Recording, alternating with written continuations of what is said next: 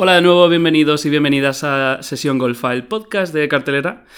Yo soy Javier P. Martín y hoy me acompaña uno de los actores jóvenes más interesantes y prometedores del momento. Wow. Probablemente único en su generación, tengo aquí escrito, me lo he escrito yo, o sea que soy el responsable. Ganó el Goya Revelación hace unos tres años, en 2018, aunque no sé a vosotros, pero a mí me parece que han pasado tres vidas desde 2018 ya. Y no ha parado de trabajar desde entonces, entre otras cosas, formando parte del reparto principal de Patria, una de las grandísimas series de 2020 en España. Está en Tudela ahora mismo, frente a mí, en el certamen Lo que viene, presentando su nueva película Mi Ay Moy. Bienvenido a Sesión Golfa en Eco Sagardoy. Muchas gracias, me hace mucha ilusión. ¿Sí? Sí, muchísima. Em, ¿Qué tal? ¿Qué tal el viaje? Muy bien, Tudela es genial. Esto es verduras, es eh, pochas para cenar y, yo feliz porque soy medio navarro. Además estoy como, como en casa. Yo anoche cené unas alcachofas con jamón. ¿Comiste las alcachofas? Sí. Estaban riquísimas. Estaban increíbles. El refrito, qué bueno. Me encantan estos festivalitos, la verdad. Este, este irse a las provincias, que Madrid es horrorosa. Tú vives en Bilbao. Vivo en Bilbao inteligentemente. es, es, una ciudad preciosa. No era tanto hace 20 años, ¿no? Es verdad, ha cambiado mucho. Sí, sí, sí. Sí, sí o sea, es eh, increíble la transformación de Bilbao, ¿no? Era una ciudad industrial gris con una ría infectada de todas las enfermedades posibles y hoy en día es un sitio muy agradable para vivir. Yo soy de Durango, de un pueblo de, al lado, de, más de las montañas y es la ciudad ¿no? de, de, allí y nada que ver con Madrid, por mucho que sea ciudad también. Yo la calidad de vida que tengo, la tranquilidad, el poco ruido y la buena comida, eh, son difíciles de encontrar en otros sitios. Te creo, te creo. Ahí tenéis montaña, tenéis río, hay un festival fantástico, el BBK, que a mí me encanta. No sé si has ido alguna vez. Sí, sí, sí, sí, sí. Eh, naciste el 17 de enero de 1994 en Durango. Vizcaya. Ah, eh, Durango no tiene nada que ver con Pedrita Durango. No, absolutamente nada que ver. Hay otro Durango en en California, creo que era. Ah, en México, California y, Durango, Durango, que es el auténtico, evidentemente, el nuestro. Por supuesto. Em, he leído que empezaste en el teatro, por una parte porque es obligatorio en la Icastola, y por otra parte porque no te gustaba el fútbol, como contraposición al fútbol. Cuéntame. Sí, sí, tuvimos la suerte de que en, nuestra Icastola, en segundo de la ESO, era obligatorio hacer teatro. Se juntaban las asignaturas de plástica, de música y de gimnasia y impartían teatro. Y ahí empecé, con 13, 14 años, haciendo ejercicios con, con gente de tu clase, o sea, con todos. Y era obligatorio. Y hacíamos como una muestra final de curso. Y ahí me fue algo muy natural, nada pensado ni nada. Yo sí que hacía teatritos en casa, en, en, en el patio cuando era más pequeño. Y ¿Tú solo o con tu hermano? Con mi hermano en, casa, yo le mandaba, yo le vestía, yo le ponía cosas, yo, le, gritaba. para quien no lo sepa, tienes un hermano gemelo. Sí, sí, sois, sois vosotros dos únicos con vuestros sí, exacto, exacto. Eh, Ander se llama. Ander, exacto. Eh, entonces, ¿tú obligabas a tu hermano a hacer las obras contigo? A hacer lo que yo quería. ¿Y qué hacíais? Pues hace poco me han pasado una foto que yo estaba con un, con un, gorro... Bueno, es que no sé muy bien quién era quién en la foto. Esto es real, ¿eh? Pasa a veces entre los gemelos uno de nosotros tenía como un gorro de pirata y el otro como un pañuelo en la cabeza. Y no sé qué haríamos, pero serían cosas muy, muy, muy básicas. Piratas. Piratas eh, del País Vasco. Y, y, no sé, y lo de la Icastola sí fue como, como una cosa clara, ¿no? De, no tanto de quiero ser actor, sino de que a gusto estoy aquí. Qué bien me lo paso aquí. Y, y, luego ha sido pues el camino un poco natural, pero no tanto en el oficio, oficio, oficio, sino de un espacio, una dinámica, un arte que me lo paso muy bien, me siento más libre y, quiero estar ahí. No tardaste mucho en llegar a. Mm, a esto lo tengo apuntado por aquí. A Goenkale. A Goenkale, exacto. Es una telenovela muy longeva en, la ETV, ¿no? Sí, es como la riera en TV3, en, pues de estas series que empezaron como diarias, luego ya era semanal. A, los 18 años empezaste exactamente, ahí. ¿Y, cómo, exactamente. ¿y cómo, llegaste ahí? Pues fue muy curioso. Yo estaba mm, en el bachiller decidiendo como qué, qué hacer en la universidad y seguía en el grupo de teatro de Durango, después de haberlo hecho con la Gastola, y me apunté a un curso eh, con Ramón Barea de interpretación ante la cámara, en Pabellón 6, en Bilbao. Y ahí había Ramón Barea era el profesor. Ramón Barea era el profesor, fue como de mis primeros cursos de, de cámara. Y había una actriz que me dijo, oye, que estoy en Goencales, están haciendo castings, ¿por qué no llamas? Y me pasó el teléfono, yo llamé, ese mismo día se acababan los castings y, me cogieron para hacer de turco. ¿De turco? hablando euskera, pero con acento turco. Y ese fue mi primer trabajo en la ETV haciendo de, de turco con 18 años que yo no sabía ni por dónde me pegaba Madre el mía, ahora te daría unos palos en Twitter. Vamos, claro, ahora sería carne, carne de cañón total. Eh, sí, sí, sí, pero claro, es que era tan curioso que no encontraba referencias de, de turcos, eh, de vascos o de turcos que tuvieran acento turco hablando euskera, ¿no? Entonces, sí, me acuerdo que, que monté el acento viendo ruedas de prensa de jugadores de fútbol turcos hablando en castellano. Hacía claro. como una extrapolación extraña y así, ese fue mi primer trabajo. Sí, sí. ¿Y dos años estuviste ahí? Un año. ¿Cuál es el tono de la serie que nunca la he visto? Era, bueno, pues como una telenovela. un drama, sí, un drama contemporáneo, eh, de ¿Tus jóvenes. tramas que eran? Pues mis tramas eran, tenía un menage à trois de repente, con, dos chicas en una cama. Yo con 18 años, las actrices eran mucho mayores, yo no entendía nada. eh, casi me pasaban antes las cosas en, en esa ficción que en la vida real, ¿no? Entonces fue como muy curioso, pero para mí fue un subidón trabajar con gente con la que había crecido en la ETV yo como espectador, ¿no? Y de repente estaba allí, de repente estaba trabajando, tenía convocatorias, me tenía que sacar el carnet de coche y... Pero yo lo vivía desde un sitio de, bueno, esto me ha tocado ahora, se acabará y yo seguiré con mi teatro y ya está. Lo de la cámara es un mundo inaccesible para mí y lo del cine ni te cuento. Y mira ahora, en tu la comiendo espárragos. Qué lejos has llegado. Dos horas en coche. ¡Qué triste! No, hombre, que tú eras maravilloso. Em, ¿Qué te iba a preguntar?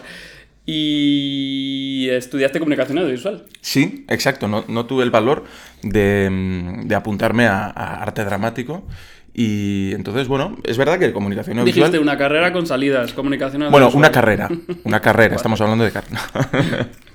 Eh, me acuerdo cuando se lo conté a mi madre. Dejo los cubiertos. Ama, igual arte dramático. ¿Cómo? No, no, no, no, no. Y, y pasó de la negación a en una hora estaba diciéndome, bueno. Si quieres hacerlo, lo vas a hacer, pero en el mejor sitio del mundo vamos a mirar becas, vamos a mirar... Y fui yo el que me asusté y dije, no, no, no, no, no, no. Voy a hacer una carrera con muchas más salidas profesionales que es comunicación audiovisual. Increíblemente, claro, dirigidísimo a tener un trabajo seguro. ¿Y qué tal te lo Y- pasaste en la carrera? Pues iba muy ¿Qué poco. te gustaba? Ibas poco. Iba muy estabas poco. trabajando. Estaba trabajando en, en Goencale primero y luego ya empecé seguido, a- a- sobre todo en teatro. Hacía muchas obras de teatro con directores que me encantaban y me empezaron a llamar. ¿Y eres famosillo en el País Vasco ya? Sí, con Goencale era pues Claro. este- estas series diarias que es como hacer un secreto de Puente Viejos en Sí, España, ¿no? Pues sí. eh, frente a un sector de la sociedad eres muy, muy conocido de repente, ¿no? Claro, claro. De todas formas, el actor famoso de la clase. Sí, total, total, total, total. Era el actor de la clase. Pero es curioso, en el País Vasco siempre decimos que no hay famosos, actores famosos, ¿no? No hay celebrities, como puede ser en España, no hay revistas de corazón, no hay... Ya. Somos gente conocida, Ya. más conocida. Ah, el de la tele. o Y sea, muy trabajadores también de teatro, todos. Sí, ¿no? exacto, Y- exacto. Y la gente se te acerca con, con mucho conocimiento, con mucho, pero con mucha normalidad, mucha cotidianeidad. ¿Y no Que- confunden al personaje con el actor? Sí, Sí, ¿no? y en esta serie pasaba mogollón además, eres malo, eres mala. Era muy divertido, decías, o la gente está mal o, o- o me encanta que, lo- que se lo crean tanto, ¿no? Ya, es una cosa extraña. Eso que, era increíble. Que supongo que no te ha vuelto a pasar porque eso pasa con, No. con, las, tele, con las series de tele generalista. Sí, es verdad que con Andía, por ejemplo, sí había mucha gente que yo veía la decepción en su cara. ¿no? Cuando no me- eres tan alto. No, no, no, claro. Me veían, me repasaban y era como que no, no se lo querían creer. Era como, qué pena. Yo pensaba que. Y yo siento mucho darte este disgusto, pero no mido 2,42. Ahora sí eres alto. Soy alto, soy alto, pero claro, eran como, no, no, no es lo de la película. eh, Como mucha desilusión, ¿no? Y ver esa desilusión en la cara de la gente era. fue muy duro. Em, he leído una, una frase tuya que decía: "Lo fa- La familia y los amigos suelen ser los mayores críticos, sobre todo mi hermano. Uy, sí.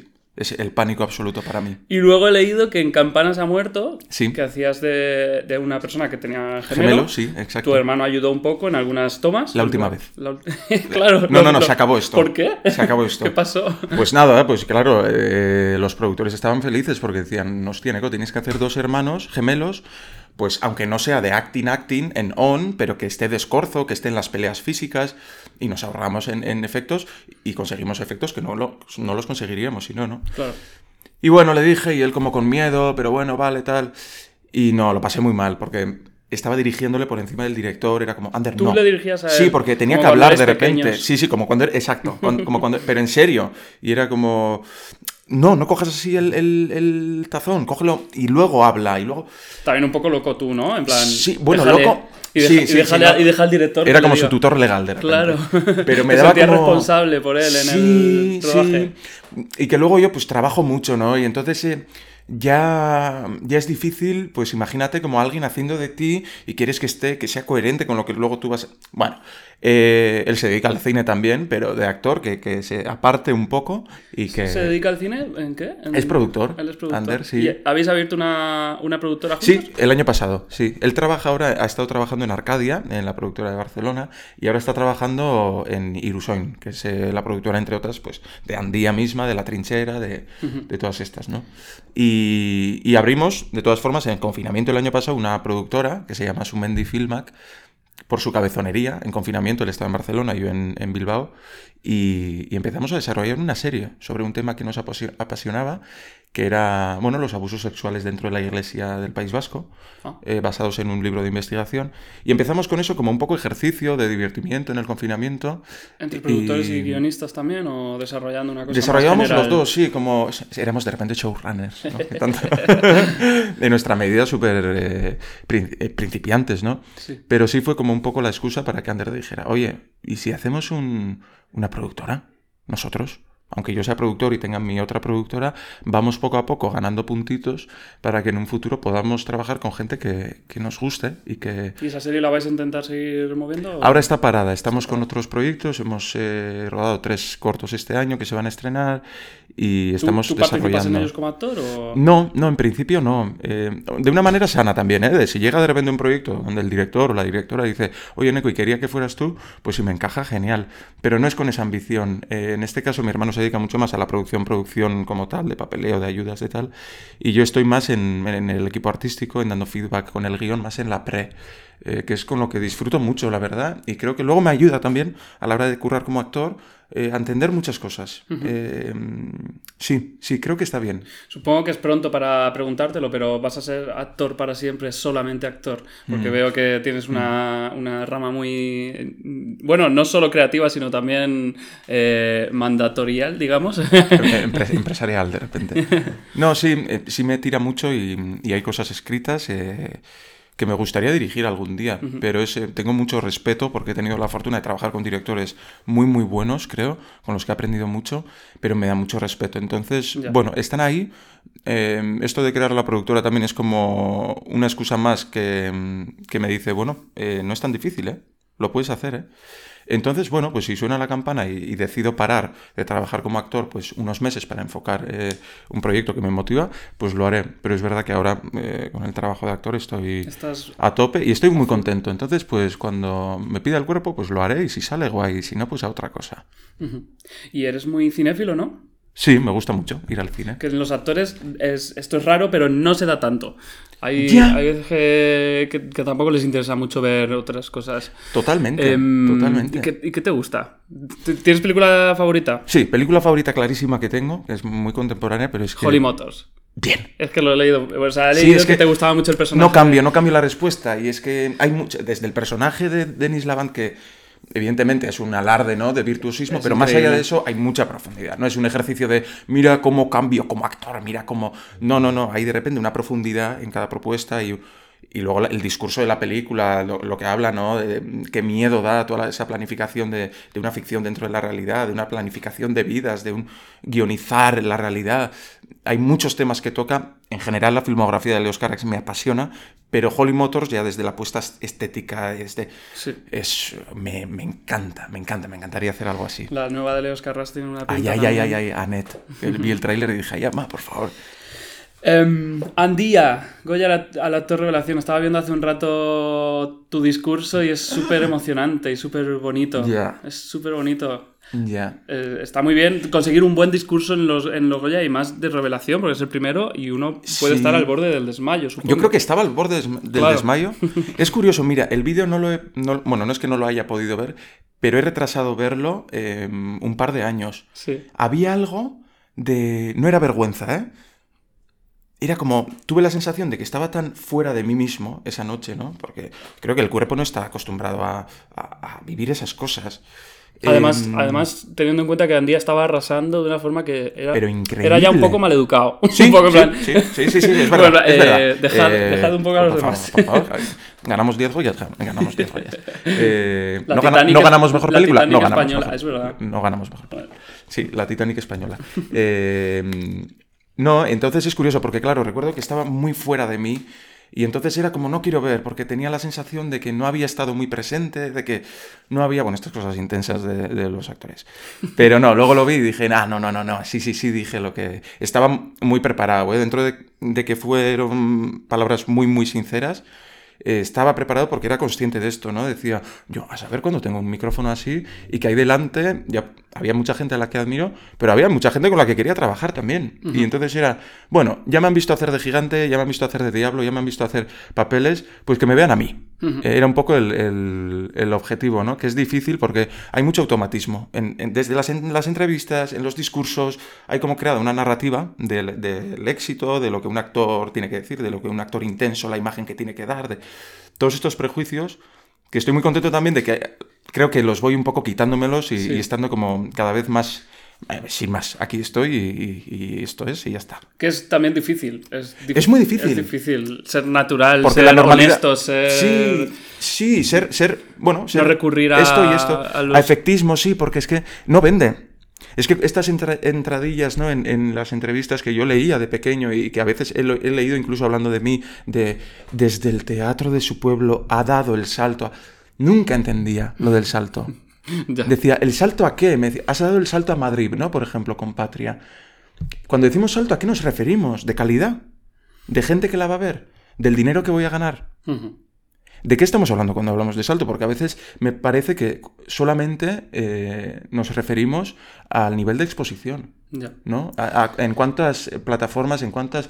Y al- el salto a lo mejor está en otro sitio que no es nada visible, ¿no? Ya, a lo mejor no Entonces, te interesa. Es, la exposición es, Sí. es únicamente eso, porque se habla también mucho del salto a Hollywood. Total, Le preguntaba total. mucho a las, mujeres, a, las, a las actrices cuando. Sobre todo a las actrices, Sí, creo, sí. porque son más ellas las que suelen Claro. eh, intentarlo. Eh, y hace poco entrevistaba a dos actrices jóvenes cuyo nombre no recuerdo ahora mismo, no- las del CID, y me decían que ya que no, hay, que no es un salto y que no hay que dar ningún tipo de salto ahora Mira, mismo me gusta. porque. Porque las plataformas, además, tú haces algo en España y se va a ver a lo mejor. Exacto. Y, Y tú- que- y tú haces a lo mejor una serie en euskera en el País Vasco y a lo mejor se ve también Vamos lo, a lo ver, que ha es pasado que- con Merlí, por ejemplo. Claro, es que yo alucinaba, ¿no? Antes de hacer Andía me decía, había gente en la industria que me decía, haz esto otro porque el, el cine en euskera tiene techo.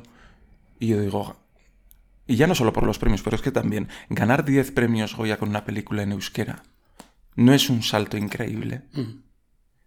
Entonces, claro, yo, pues bueno, intento deconstruirme sin rayarme mucho, pero pues estas entradillas que decía de las revistas que crean una narrativa de éxito, fracaso, de reconversión, renacimiento, no es real. Lo, lo real, lo más normal es una cosa gris, normal, que a veces va bien, a veces no va, pero como no vende, no lo leemos. Entonces creemos que luego no lo podemos eh, interpretar. ¿no? También los periodistas tenemos que darle una, un lacito a todo. Sí, bueno, es normal, hay que vender también. Mm, Es como mm. cuando estamos en promoción, ¿no? Claro.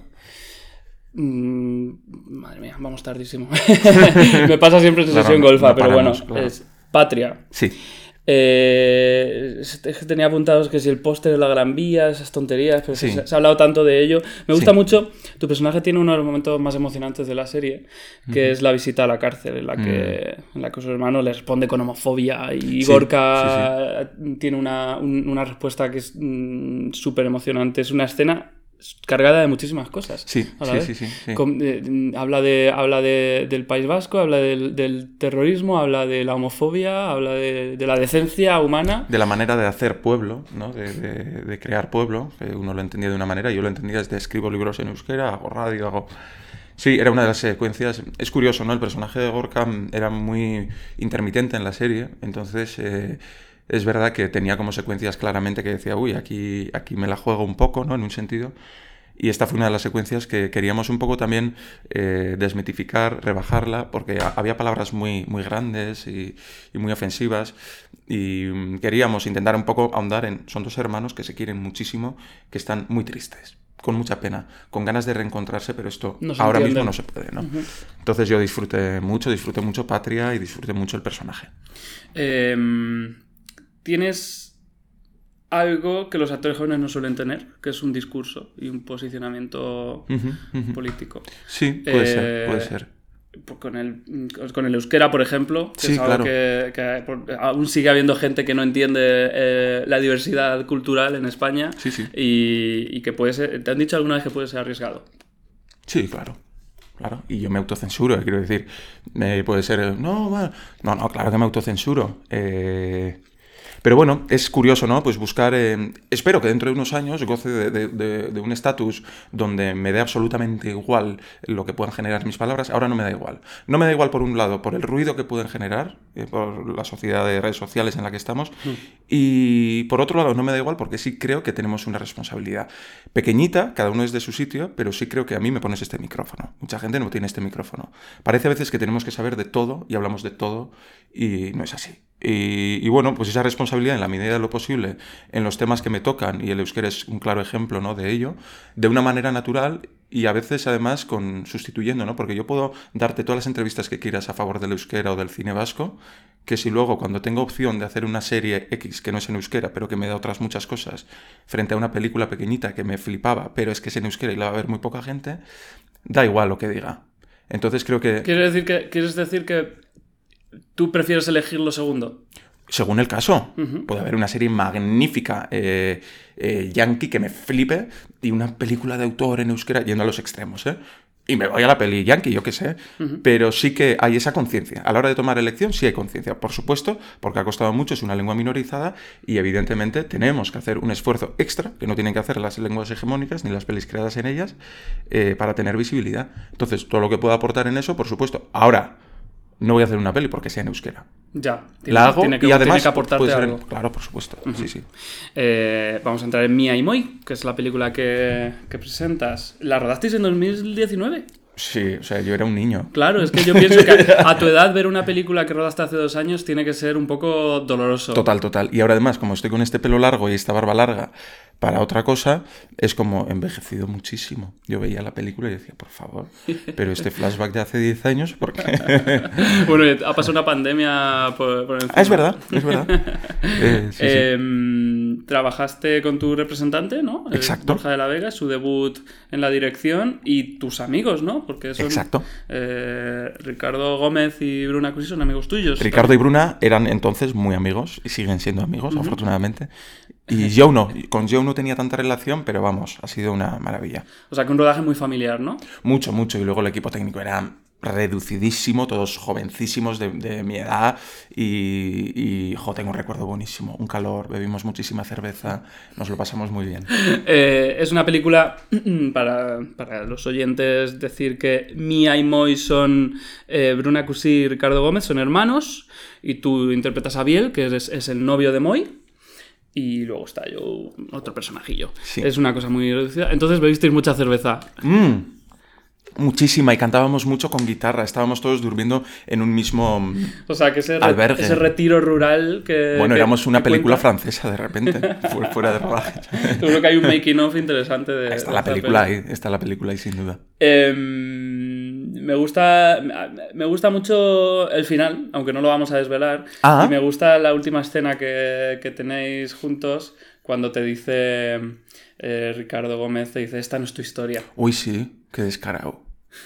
Me parece muy descarado y muy desagradecido. No está bien ese chico. Eh, bueno, es que es lo que he pensado. Digo, digo eh, eh, no, no- voy a hacer la crítica cinematográfica, sino que eh, viendo la película pensaba, soy muy mala persona, yo a este chico no lo soportaría, eh, me iría de esta casa, dejaría a estas dos personas que están mal y, y me iría a ser feliz, porque tu personaje es, muy, eh, tu personaje es bastante luminoso y el pobre Basta- lo está intentando todo el Sí, rato. pero basta ya de intentar. O sea, te quiero decir, esto también en la vida, ¿no? Es como, no estás viendo que no, no, eh, lárgate, vete, vete, Basta vete. ya de romantizar la- a la gente atormentada. Y los cuidados y todo Sí. esto, hay que, hay que da- darle una vuelta. Pero sí, es, Biel es un personaje súper generoso, que tiene que cuidar, tiende la mano, está ahí protegiendo, intentando salvar al otro, pero intentando salvar realmente también su relación y su felicidad, que, que dependía desgraciadamente, de este chico de Moy, al que quiere un montón, pero está enfermo. Entonces, bueno.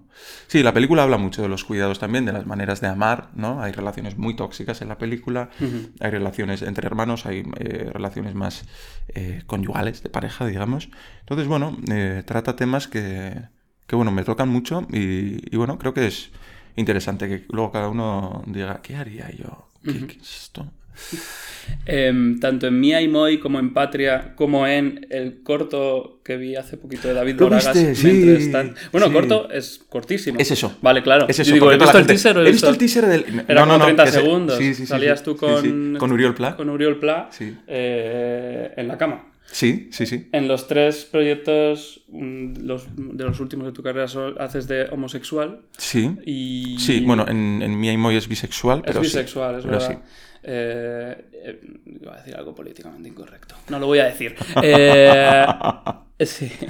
Pero sí, te entiendo, sí. Eh, igual que cuando hablaba con Pepón en el primer capítulo de este podcast, también le preguntaba si, si alguien, como te preguntaba antes con el, con el euskera, si te dicen, ten cuidado, ten cuidado, no hagas tantos maricones. Genial, muchas gracias por venir. Te quiero decir, eh, eh, ¿Cómo que quieres? le, le diría, genial, muchas Ajá, gracias por ajá. dar tu opinión, muchas gracias por Pero venir. no te lo han dicho. Y sí, sí me lo han dicho. Sí, claro, claro, claro, claro. No pasa nada, quiero decir, eh, entiendo que el- el- a la gente le dé miedo, ¿no? Porque eh, parece ser que todavía nos falta mucho para la normalidad. Entonces, eh, eh, hacer de maricón está, está visto como hacer de, de malo, ¿no? En las películas. O hacer de. de mm, yo qué sé, de, otro- de otro estereotipo, ¿no? Eh, para mí forma parte de, de una naturaleza, de, de una cosa que, que muchas veces en los proyectos que he hecho además, que, que no definen ni es el motor del personaje. Estaba ni- pensando, algo Eh, guay que tiene Patria y Mía y Moy sí. es que mm, podrían ser. Y no es casualidad, no es casualidad que, que haya decidido, ¿no? Quiero, sí, sí, sí. Entonces, que la gente se fije en eso, le diré genial, genial. Y yo no tengo la sensación de, de estar haciendo papeles de, de gay, de bisexual, de...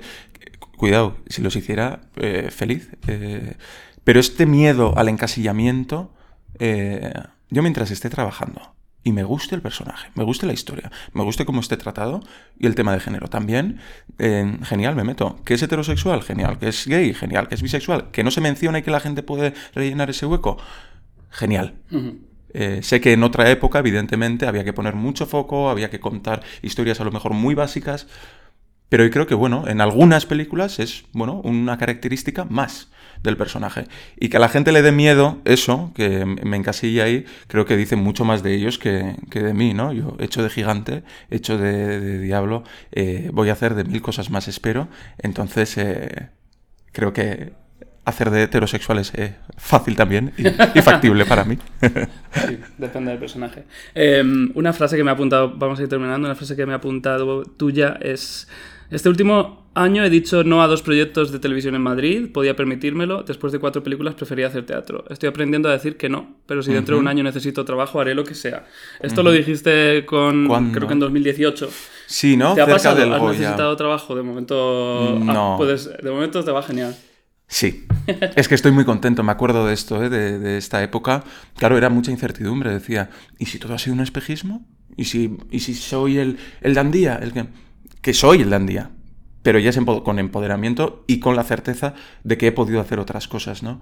Pero el miedo era grande, dentro del privilegio el miedo era grande, era, ¿y si esto se acaba? Y ya está, con lo bien que me lo ha pasado, con lo mucho que me gusta esto, eh, estoy muy contento. Tu año de Goya Revelación quería comentar que Sí. es uno de los años, bueno, os conozco personalmente a ti, a Santi y a Paul Sí. y a Eloy, ¿no? Pero me tengo entendido que formasteis una piña. Sí, fue- Eh, más que nada porque sois todos majísimos. Pues sí, y con caminos además muy, muy distintos, ¿no? Sí. Y fue muy agradable, porque para todos era la primera vez y, y es muy difícil que te pasen estas cosas. Entonces, pues hacer cenas y reírnos y compartir miedos y, y hacer apuestas y fue muy ¿Quién creíais que divertido para mí. Pues creo que lo preguntamos una vez entre nosotros y cada uno, alguno a lo mejor no dio la opinión, pero bueno, eh, era muy raro, ¿eh? porque era un año muy raro. Eh, tenían razón un poco todas las películas eh, nuestras. Entonces, bueno, Pero bueno, menos mal que, que lo gané yo. Em, queremos una comedia para Eneco, tengo aquí apuntado. Quería acabar con Jo, eso. me encantaría. ¿Sabes qué me encantaría? Una cosa como de, de, de Office o, bueno, Bota Juan o de, de, este, de este estilo, de torpeza, de política, de humor absurdo o negro. Una cosa como, ¿está haciendo comedia o no está haciendo comedia? Esto me... Algo de Borja Coveaga, de Diego San. José. Esto me encantaría. Los tienes cerca, yo me creo, encantaría, o sea sí. que- Con Diego además eh, nos hemos conocido por fin hace muy poco. Y sí, sí. Pues venga. Pero algo de este rollo, ¿sabes? De- Hacemos el, llama- Incómodo. el llamamiento. Sí, incómodo, que digas, oye, ¿qué se ha pasado? Aquí no... Pero no, que te esto- permita mostrar tu vis cómica, ¿no? Sí, que creo que, que- que tengo, ¿no? En Contando Ovejas, que es la película también que voy a estrenar este año con Natalia Molina, con tal, eh, José Corral, eh, hay algo de humor negro también, eh, que creo que tengo, que es muy parte de mí, pero debo tener una cara muy dramática o una cara triste, terrible, porque lo que me toca, vamos, no es la, la- la alegría de la huerta, pero que lo hago alegremente también. Alegremente no, porque está, tienes que estar triste. Bueno, estoy muy triste y, sí, y- y me llevo el trabajo a mi casa y estoy deprimidísimo. El Joaquín Phoenix español. Exactamente. Muy bien, pues Eneco, eh, gracias por esta sesión Golfa Express. Y ya, ya hablaremos en otra. Ya Sí, de más ha sido un placer, me ha hecho mucha ilusión. mucha ilusión. Hasta la próxima. Chao.